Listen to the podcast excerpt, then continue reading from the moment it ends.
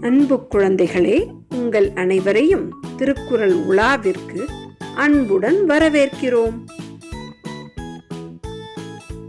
திருக்குறள் என்றவுடன் நம் நினைவுக்கு வருவது யார்? ஆம் திருவள்ளுவர்தான். இவரது காலம் கிமு முதல் நூற்றாண்டு ஆகும். இவர் பிறந்த இடம் தமிழ்நாட்டில் சென்னையில் உள்ள மயிலாப்பூர் ஆகும் இவரது மனைவியின் பெயர் வாசுகி. திருவள்ளுவர் பல சிறப்பு பெயர்களால் அழைக்கப்படுகிறார்.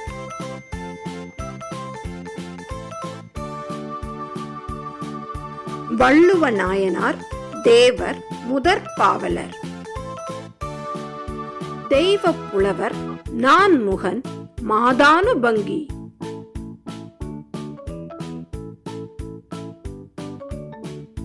சென்னா போதார் பெருநாவலர்.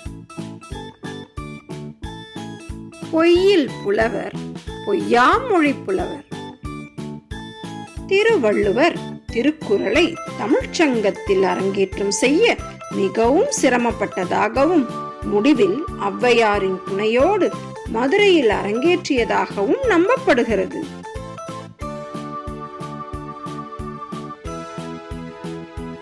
தெய்வப்புலவர் திருவள்ளுவருக்கான நினைவு சின்னங்கள் இதோ.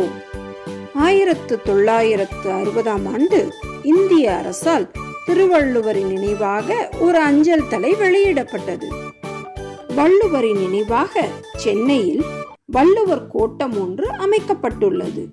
இங்கு வள்ளுவர் இயற்றிய திருக்குறளின் ஆயிரத்து முன்னூற்று முப்பது குரல்களும் இங்கு உள்ள குரல் மண்டபத்தில் பொறிக்கப்பட்டுள்ளது. வள்ளுவர் கூட்டத்தில் கோயில் தேர் போன்ற தோற்றமுடைய நினைவிடமும் உள்ளது.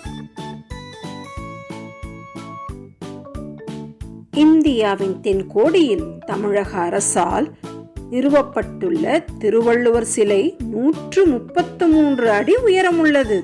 இது முக்கடல் சங்கமிக்கும் கன்னியாகுமரியில் அமைந்துள்ளது. இந்த சிலையை வடிவமைத்தவர் யார் தெரியுமா? பிரபல சிற்பி கணபதி ஸ்தபதி அவர்கள்.